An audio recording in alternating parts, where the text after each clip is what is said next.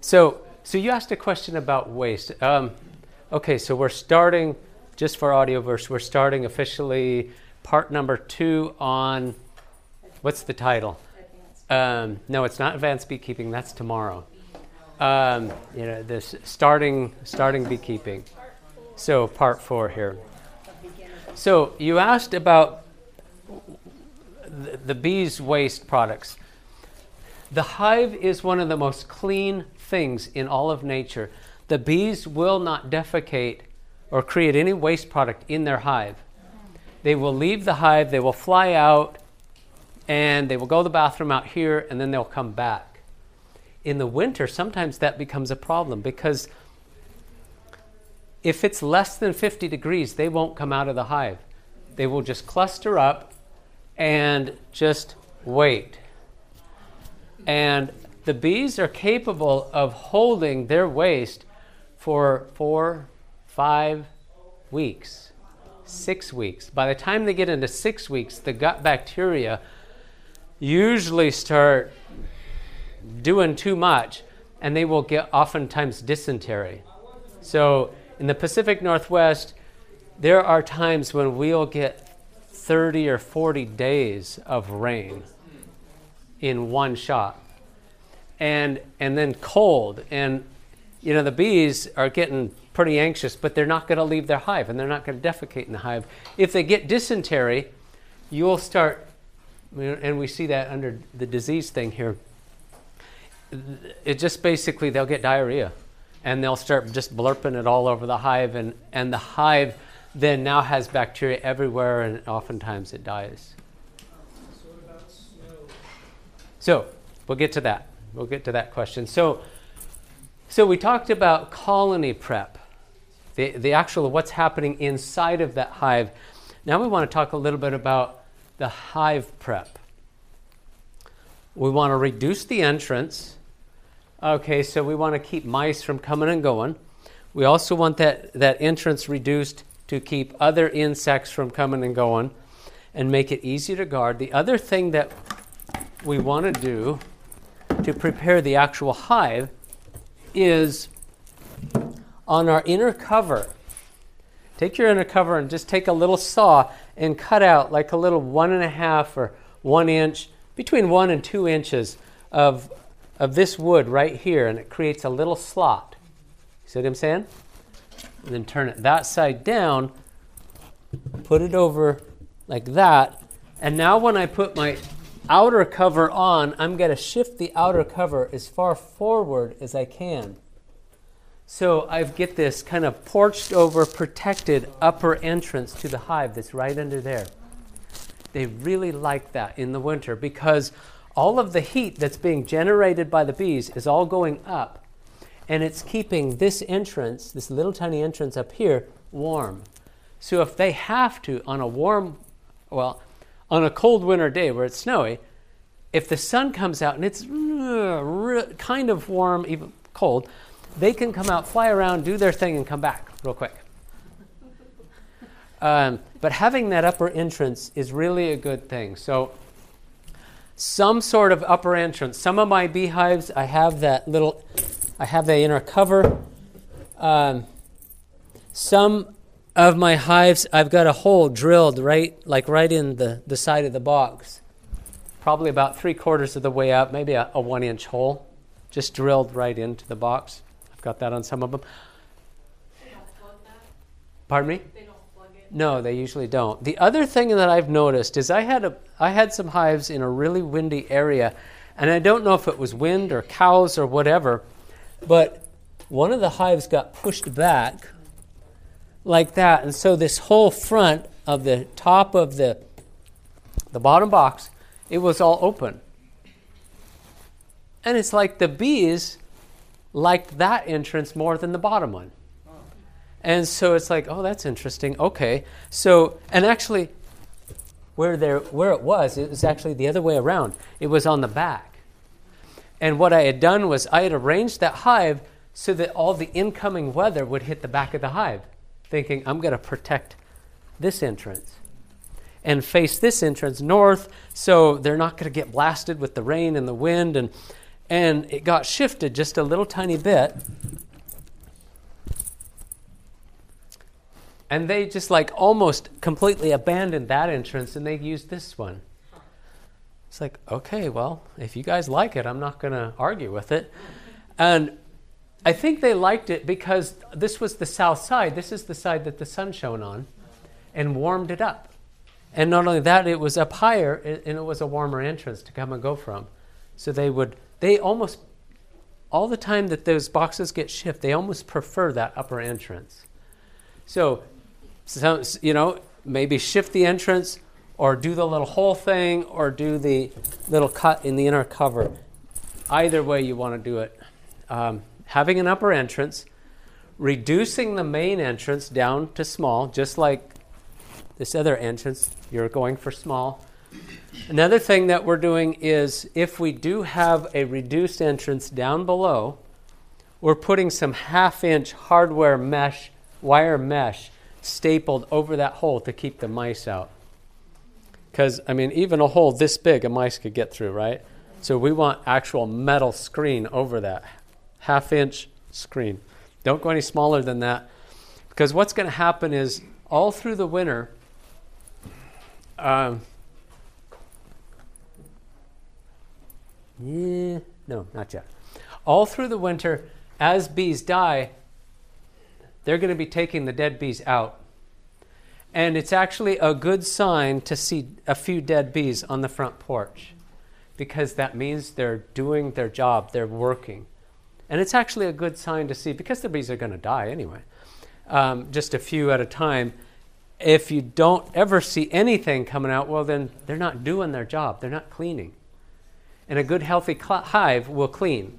And so every few days, come off and brush the, brush the bees, and you can tell what's new so it's actually a good sign to see that. Well, if you've got a small entrance and you have a really fine, you know, like a quarter inch mesh, which a bee can get through, but they can't drag a body through it. So a, a half inch mesh, they could get a body through, and every once in a while, periodically on a nice day, open up that entrance and just kind of poke a stick through there. See if there's like, is, it, is things, are things getting clogged up? Make sure it's clear and open down below.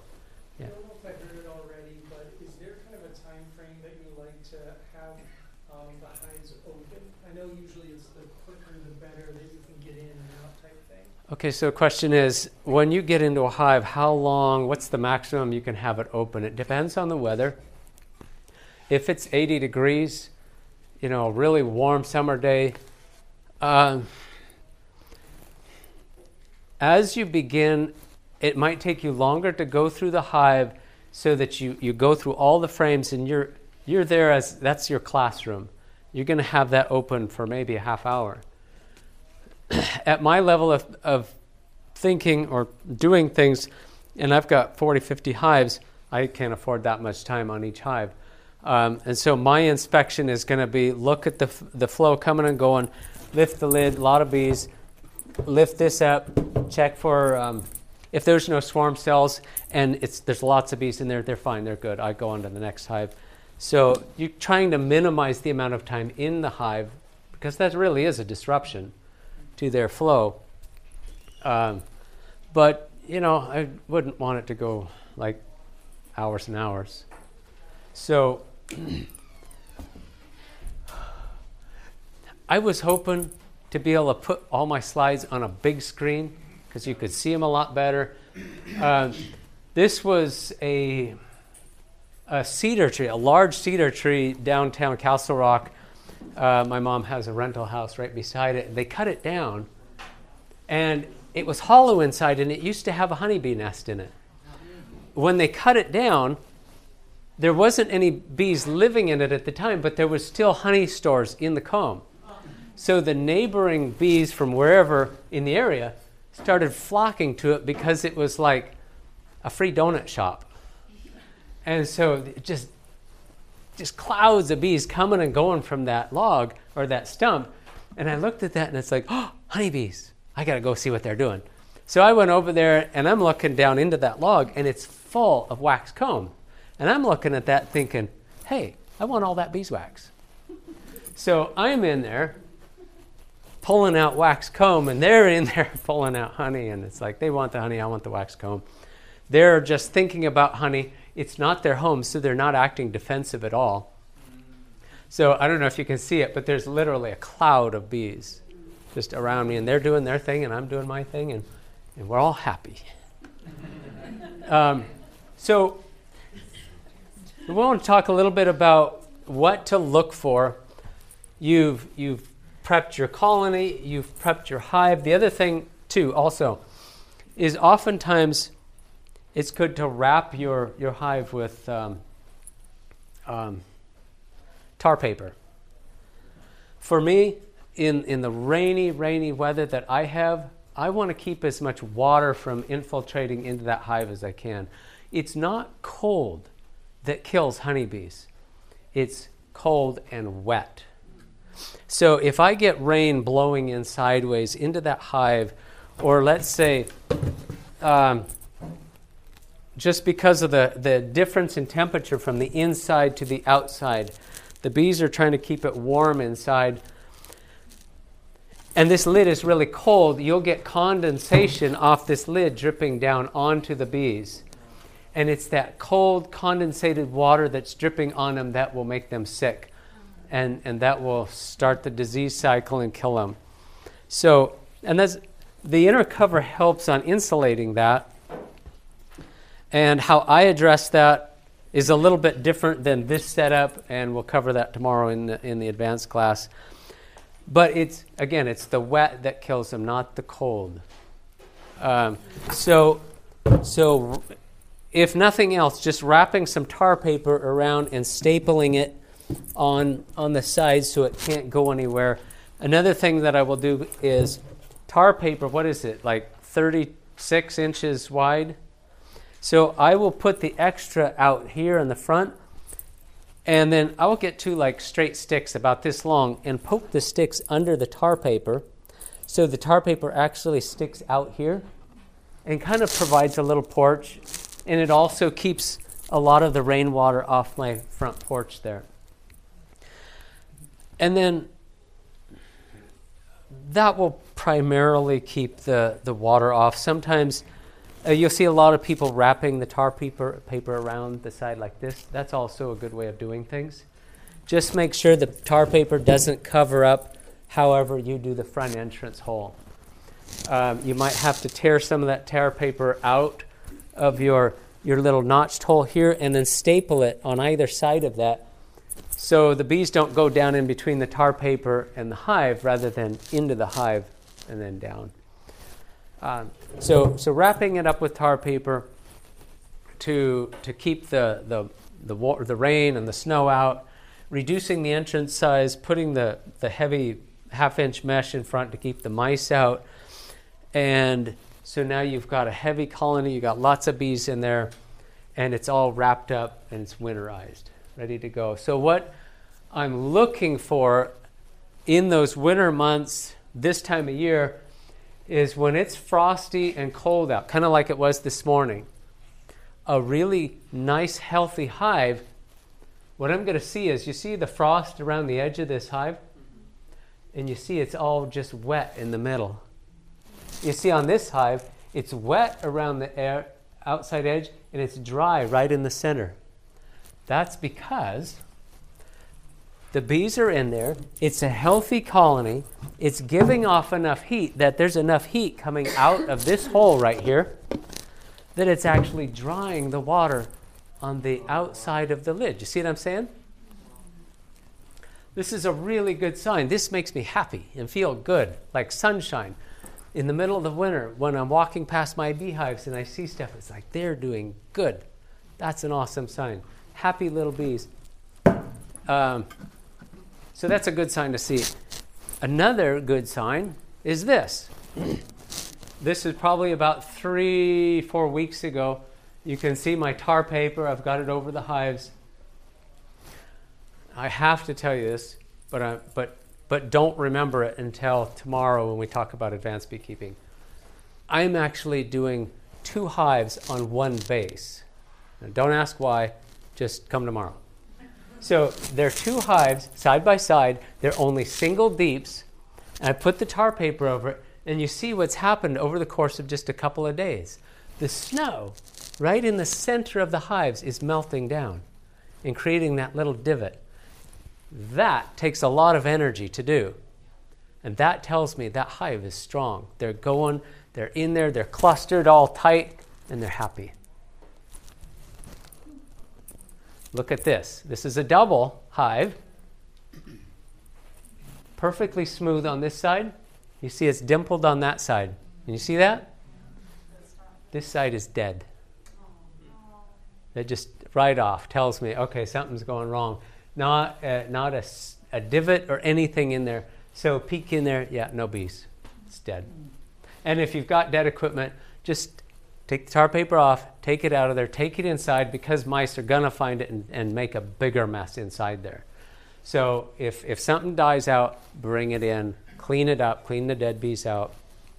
And that really brings us to this whole winter kill thing. Three basic things are killing the bees during the winter. Number one, disease. Number two, starvation. Number three, queenlessness. They all look a little bit different, and it's important to be able to know by looking in the dead hive what caused that problem. If you have no idea what caused the problem, then you can't ever fix it, right? You got to know what's going on. So, yes? In the winter, can you hear them buzzing? You can. So, in the winter, you don't want to like get them all riled up. But if if you knock on that side, just put your ear up close, you'll hear them go. And that's you know it's like okay, just checking, stay, stay in. I no, you don't open them. So so if you see some a telltale sign that something's wrong, and it's like peek in, ah, they're dead. Um, yeah, then then you just you want to move the equipment. But if you see these little signs like the the dry or the or the no frost or the snow dimples, you know they're doing okay. Leave them alone. Um, if they die from disease, oftentimes the what you will see in the colony is that spotty brood pattern that you saw earlier today, and uh, the brood will be dead, obviously, as well as the, the, the bees. Sometimes all the bees will just be dead and just be a thick carpet at the bottom uh, on the actual base. And they'll just all be dead there. They just like rain down dead. And you'll see this real lousy brood pattern. Uh, not necessarily in the winter on the chalk brood and the sac brood, those are two different diseases. Chalk brood will, brood will often show up in the spring, and what will happen is the, the larvae will get a fungus and it'll dry the larvae up and it'll look like a little white or black piece of chalk.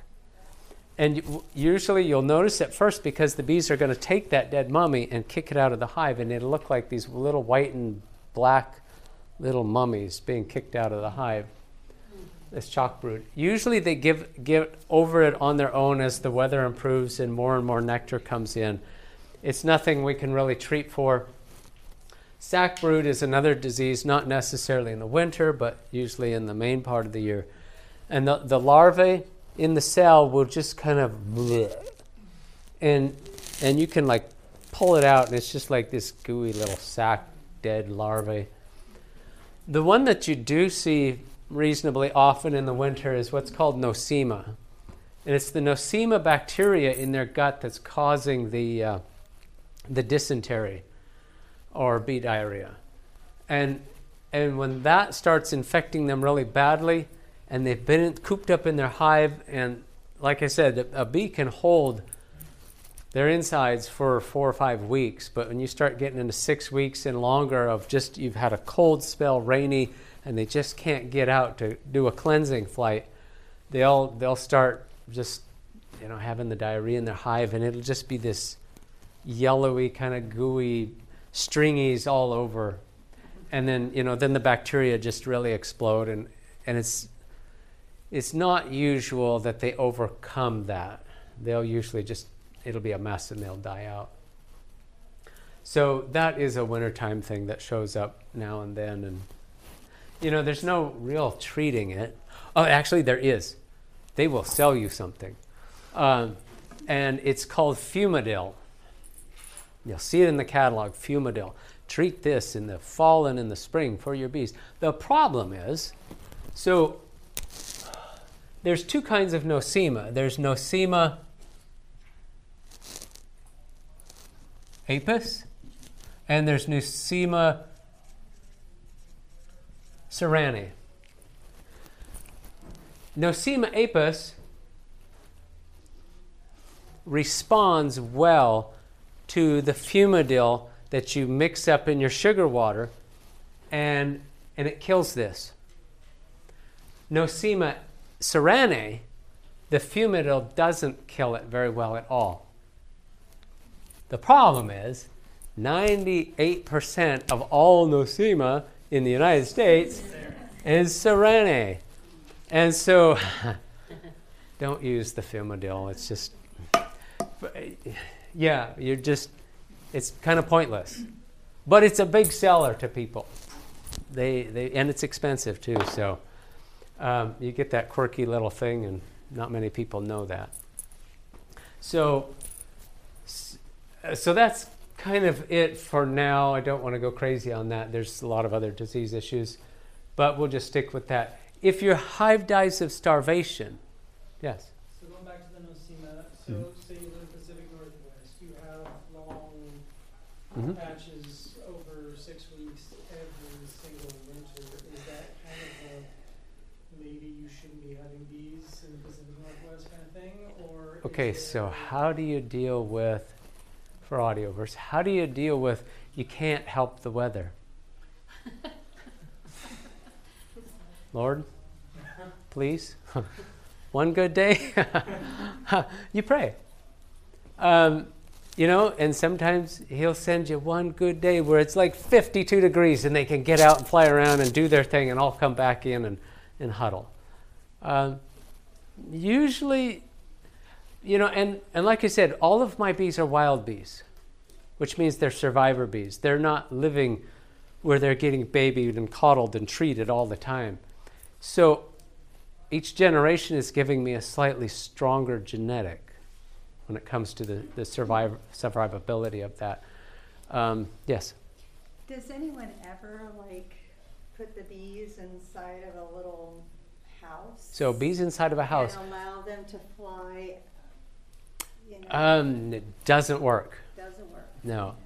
Um, there, there are places like up in Alaska and up in the Alps where they will actually build a house, like a small shack, and build the hives into the walls with the entrance on the outside of the wall. And but still, the bees aren't going to come out in the winter.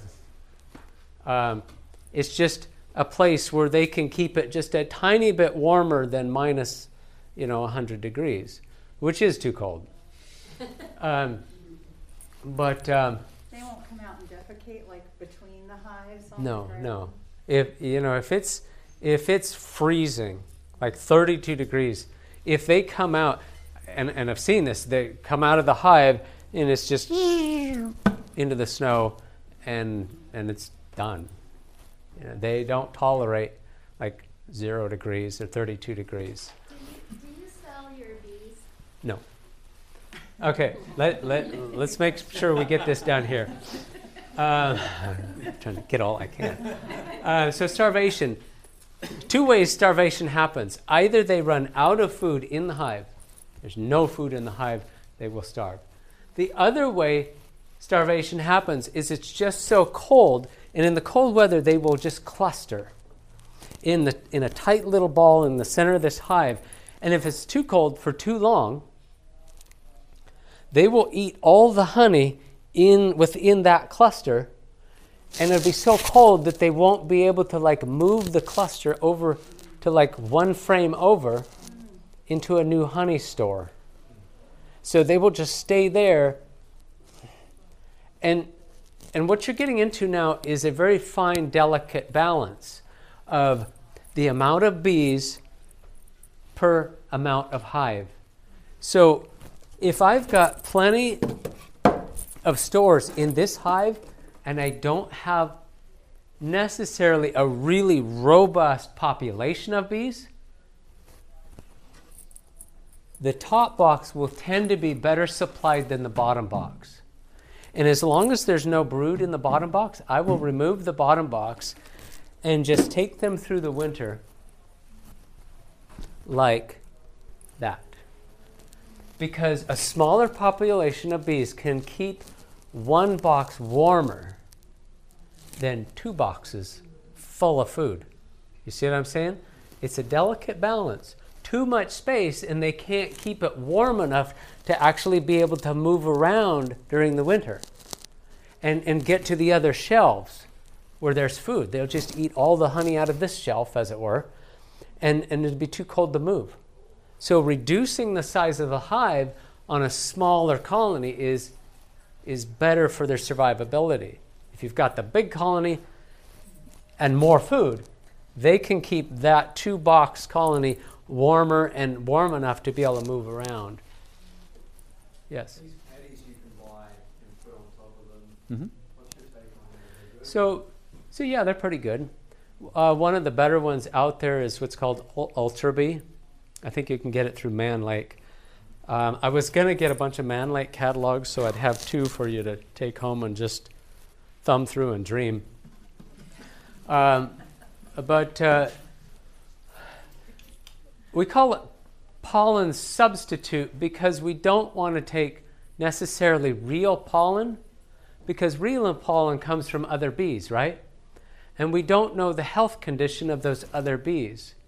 So we could be introducing disease into our hive by feeding our bees pollen that came from other bees or feeding our bees honey that came from other hives. We don't want to do that.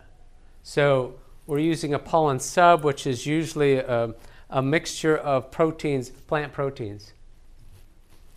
Um, okay, so what you're going to see in a starve, a starve out is number one, either no food or a bunch of food, but the bees will all be in the cells like cars in a garage.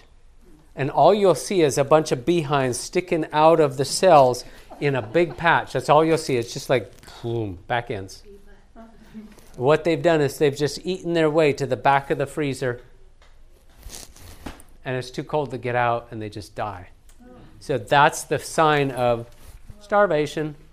They're all just like heads in, behinds out, and you'll know it starved out of it was starvation that, that killed them. If you have a lot of food, it was starvation because too cold, not enough bees to be able to move around, um, or they just ate all their food before springtime. The other uh, way you, you get the dead outs is at some point in time the queen dies. They might have plenty of food, but just something goes wrong with the queen. The queen dies, and what's going to happen to the population is just going to, over the course of the winter, dwindle down.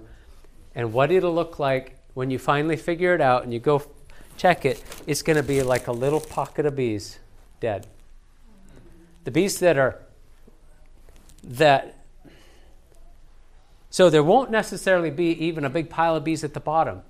They will they will have flown out and died.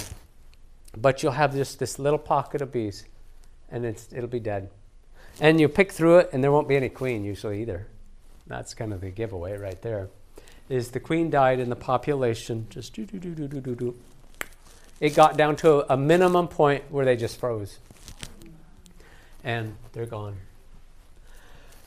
Now, I don't know where you live, but in most areas of the country, sometime, have you noticed, late January, maybe February, even into like the beginning of March, we'll get this unseasonably warm spell and all your garden chromosomes turn on.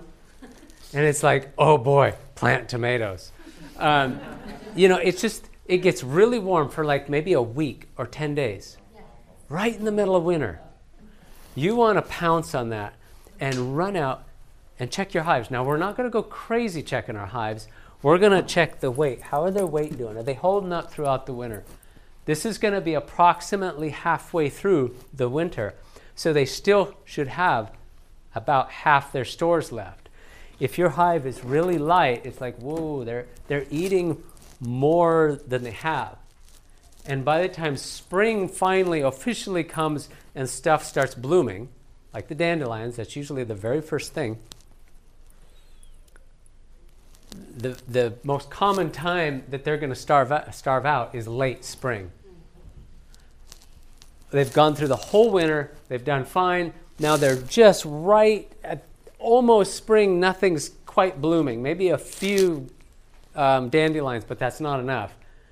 And that's oftentimes when they'll eat the last bit of food and they'll starve out, just like right on the starting line of life. And so you want to really keep track of that. It's like how you doing? How's the weight? You're holding it. If the colony feels too light, we want to feed them.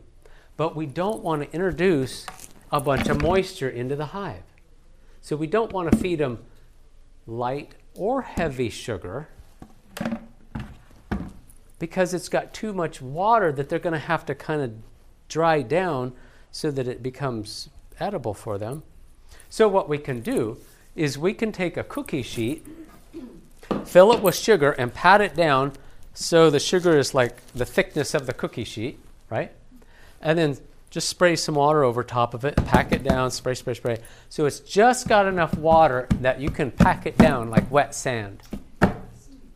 And then stick it in the oven at just barely warm and dry it out overnight.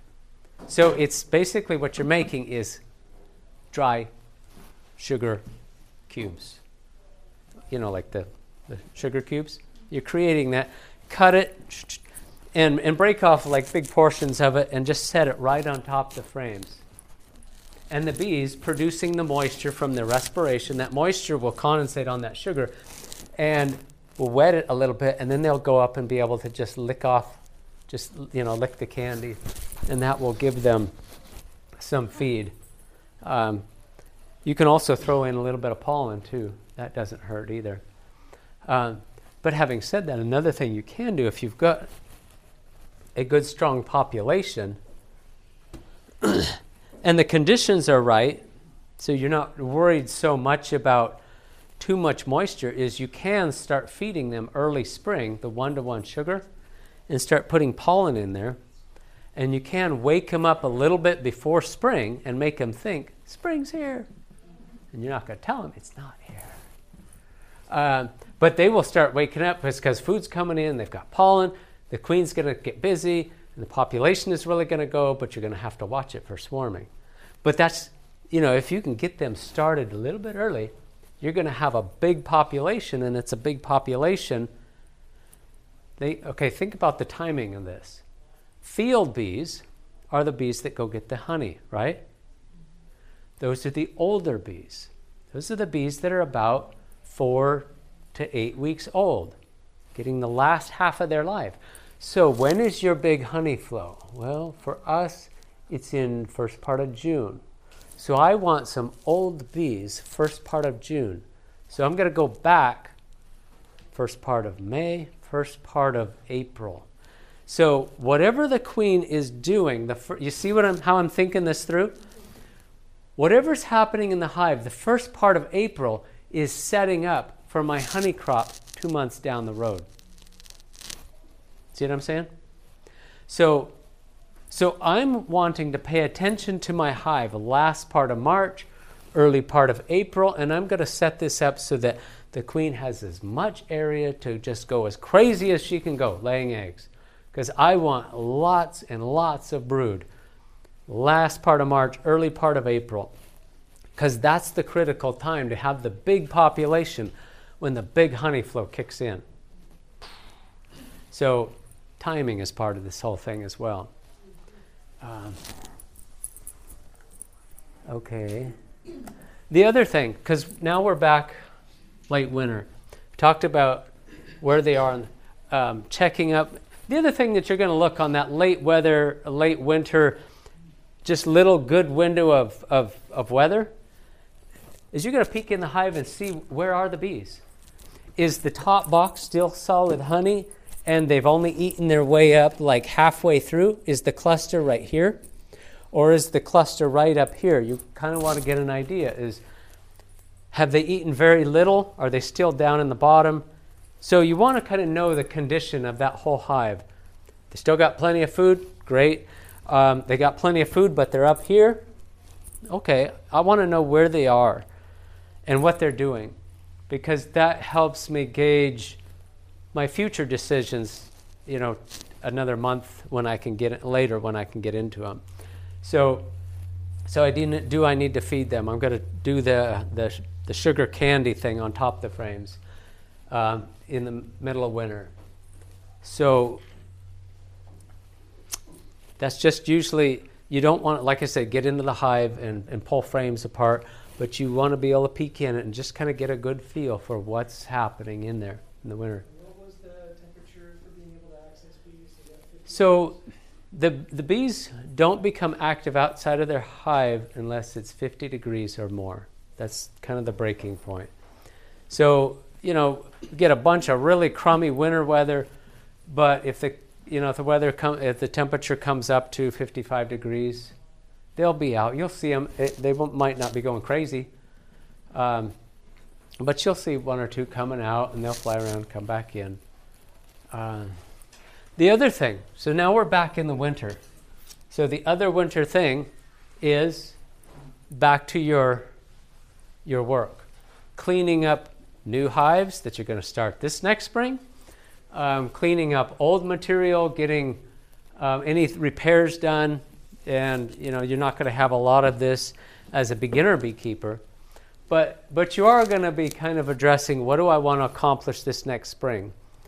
Um, how so your honey supers they're not on the hive. You're storing those. You've extracted the honey out of them there is another pest that i didn't mention under pests and that is what are called wax moths they look like a giant pantry moth they're about this big and they will get in lay their ar- uh, larvae into the in the wax and they will just eat up the wax and just make a big webby, dirty bleh, mess out of the out of the wax and pretty much destroy it. And so you'll have to put new foundation in, and that's where the for those of you who aren't here at the beginning, that's where plastic foundation really shines. Is they can't eat this up. They can eat up the comb that's on top of this, but you can scrape that off, put a new coating of wax on, and the bees can rebuild that. But if it's the but if it's the uh, just regular beeswax foundation, which I don't have here, you, you just have to replace the whole thing. You know, and if you can salvage some pieces of comb that aren't just eaten up and put those aside, you can melt that down and save, you know, at least some of the, the beeswax and use it for candles or whatever you want to use beeswax for. Um, you know, you can save a little bit of it, but um, so there's a couple ways of doing this thing. And I deal with that tomorrow. Um, how to deal with wax moths. Uh, in uh, the short answer is uh, store your equipment, and if you see any sign of wax moth, put the box in the freezer overnight, and it can freeze the wax moths out. Uh, the picture that I've got for tomorrow is on on really cold weather, and I know you know because I'm watching the the weather report. If we're getting some really cold weather, like below zero for several nights, I will take all of my boxes and put them outside, spaced out in, in big stacks, and just let them freeze for several days, and that has really helped me uh, keep the the wax moth population way down. It's a lot of work at this level of the game.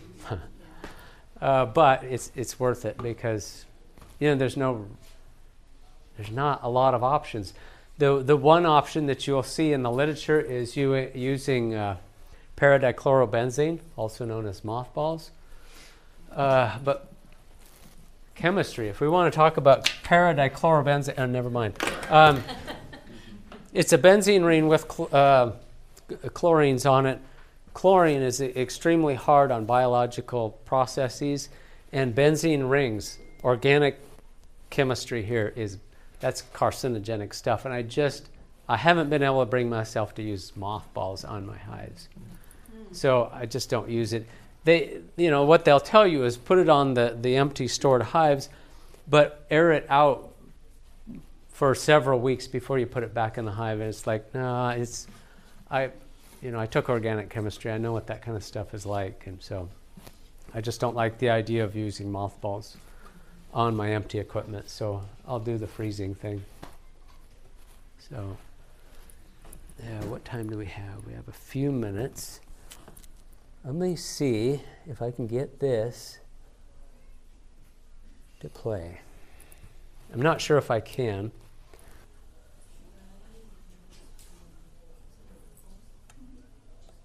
Oh, here it is.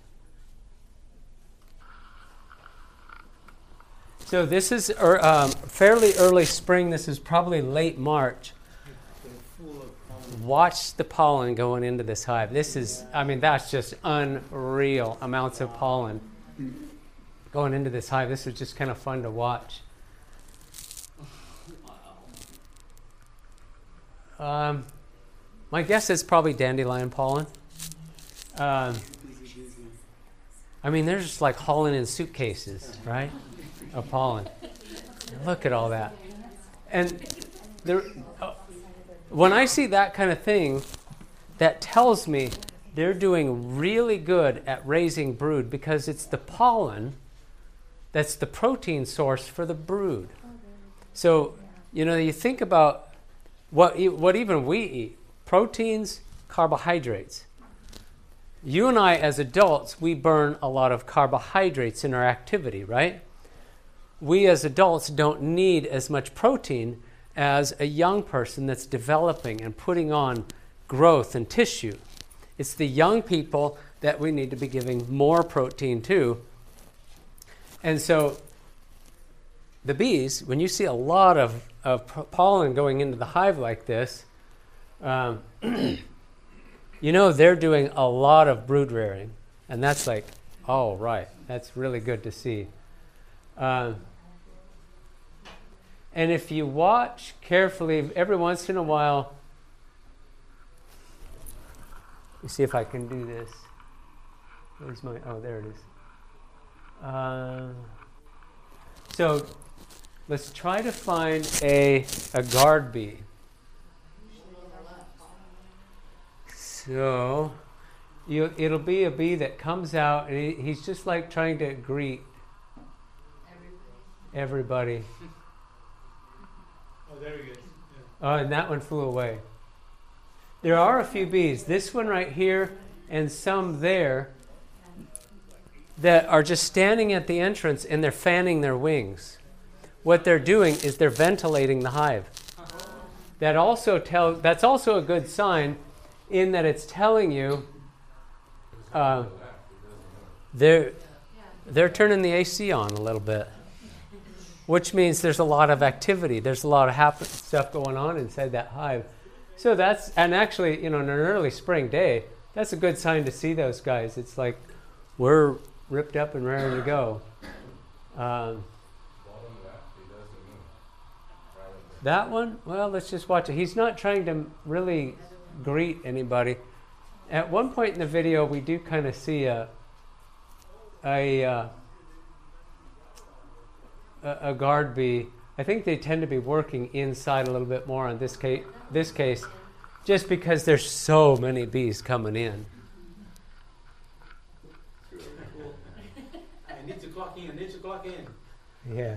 What are these little bugs running around? So there's a couple of flies that are just flying around. The flies aren't looking for the bee stuff. They're, it's just a warm place because the sun is shining. Just a warm place to sit and be warm. Will fruit flies bother the honey? Or No, the there is a there is a pest, and I don't I didn't bring it up just because I don't have to deal with it. But it's called a small hive beetle.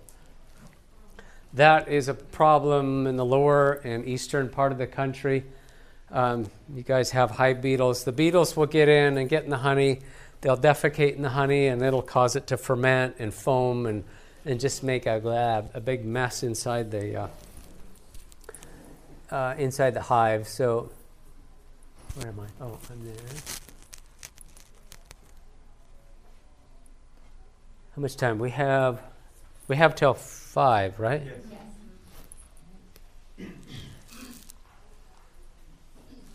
There's a drone. That's a male bee. Um, but we're looking for something here. Where is where is it?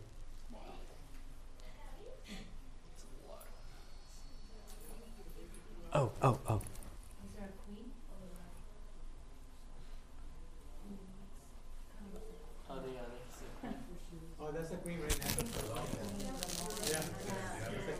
Okay. You can't hear it because I don't have any volume, but this is something that very few people actually get to see. This is a virgin queen. She just hatched out. She hasn't made it, and if what you see her doing, she's running around, and then she'll stop, and which, if you watch carefully, she pulls herself down to the comb, and then she buzzes her wings. She makes this little sound going. Bzzz, bzzz, bzzz. That's that's kind of a, a challenge bugle to any other uh, virgin queens in that hive. You see, she stopped, she vibrated her wings, and then she goes somewhere else. And she'll go through the hive, and you know, pretty soon, if there's another queen in that hive, she will start piping, and then they'll both start piping, and it's like until they find each other, and then the battle's on. And it's like uh, it's a fight to the death. So um, that's that's what's happening there. Really fascinating to see. It's hard to actually be. Can you hear it? If you listen really carefully, you can hear this. I Guess you can't hear it anymore. Um, but uh, the first time I saw that, it's like, wow, that is so cool. What's happening? Uh, let me throw this over here. I have a few minutes.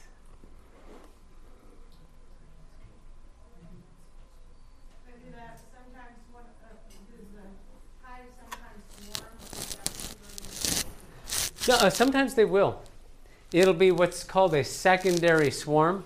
You have a primary swarm where the, the mated original queen leaves. And if you have like a lot of, of uh, swarm cells, you'll get a couple queens, and sometimes they will cast off another swarm. It'll often be quite small, and oftentimes it's a virgin queen. And sometimes you'll get two queens going in one swarm. I had that happen last year.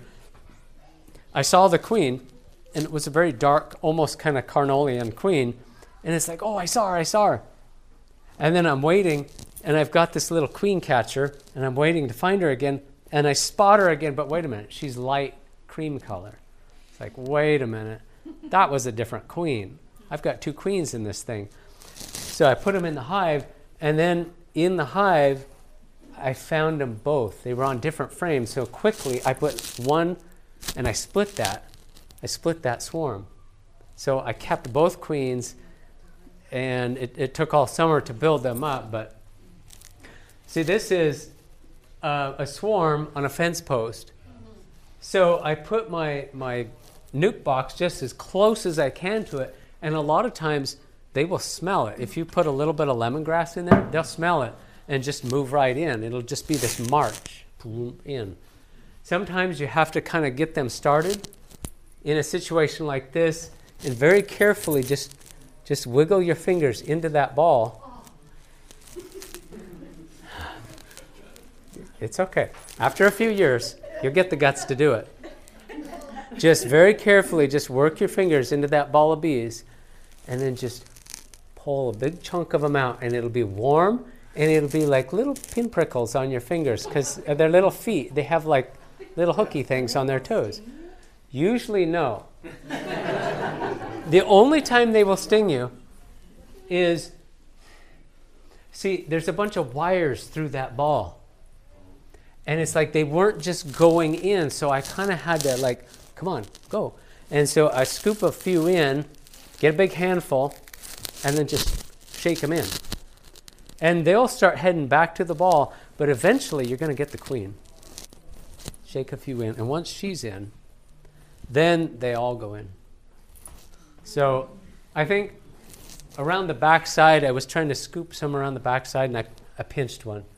That's when they'll sting. They won't, you know, they won't want to sting you, but if you get them pinched and they start thinking you're going to hurt them, then they will sting you. If they swarm, can you just take the swarm and put it back in your hive? No, because you can't put the swarm back into the hive.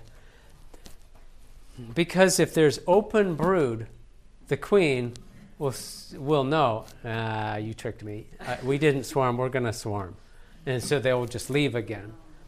You've got to put her in a hive that it can have capped brood, but it can't have open larvae because she's going to just, now we didn't.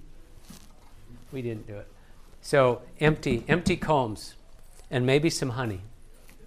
And that's another thing. Capturing a swarm, you want to feed, make sure they got plenty of feed. Don't just rely on the fact that almost all of those bees are tanked up with honey, so they've got stores for several days, just, you know, inside of them. But don't rely on that. Give them a frame of honey or, or a bucket of feed. So give them some pollen, give them some feed, and just let them feel like we're good and we've got plenty of food, and then they can take off, build their wax uh, foundation out into comb, and the, the queen will lay and go crazy, and that's what we want to see. Yes. Is the honey from sugar the same as the honey from something else? No, so so they so the bees will take sugar water and essentially make honey out of it. Of course, it's going to be like completely water white, and and we're not going to be feeding them when we have honey supers on. So we don't get that fake honey sort of thing going on. So if I'm feeding them, it's because they don't have surplus sugar on. Does that hurt the bees to only get sugar water to be fed? It's it's not as good as a profile of as far as nutrition goes, but it's better than dead. it, you know, and I had to I had to reason through this because you know we're mostly in the mindset of let's be as natural as possible, and and you know we wouldn't eat table sugar, so why would we feed uh, table sugar to our bees? Well, bees eat sugar. And table sugar is 50% glucose, 50% fructose. Honey tends to be closer to, well, it depends, but it tends to be 60% glucose, 40% fructose. But it depends. The, the, the honeys that sugar up really quickly do so because they've got a higher percentage of glucose.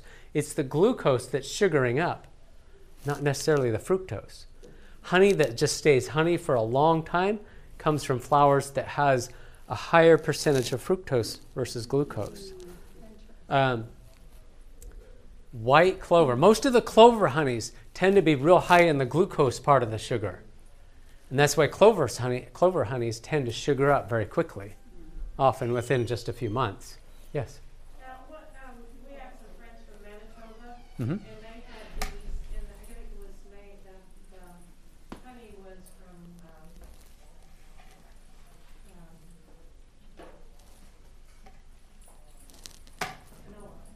canola, Canola.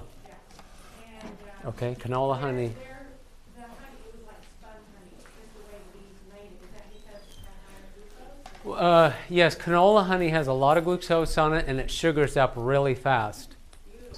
Um, there's a beekeeper in Canada that I follow on YouTube, and he, he plants you know hundreds of acres of canola, and he's got his bees right beside it.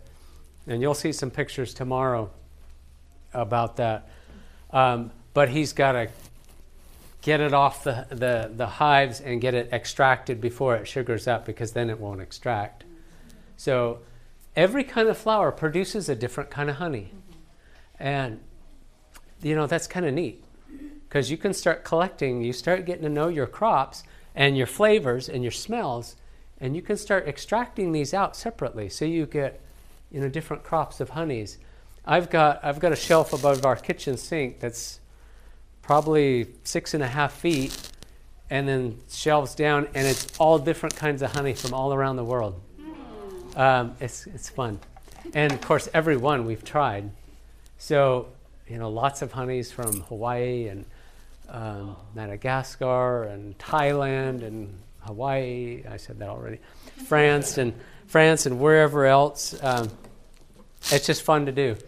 So you know, you get friends and family going somewhere for vacation. Don't come back unless you bring me a jar of honey.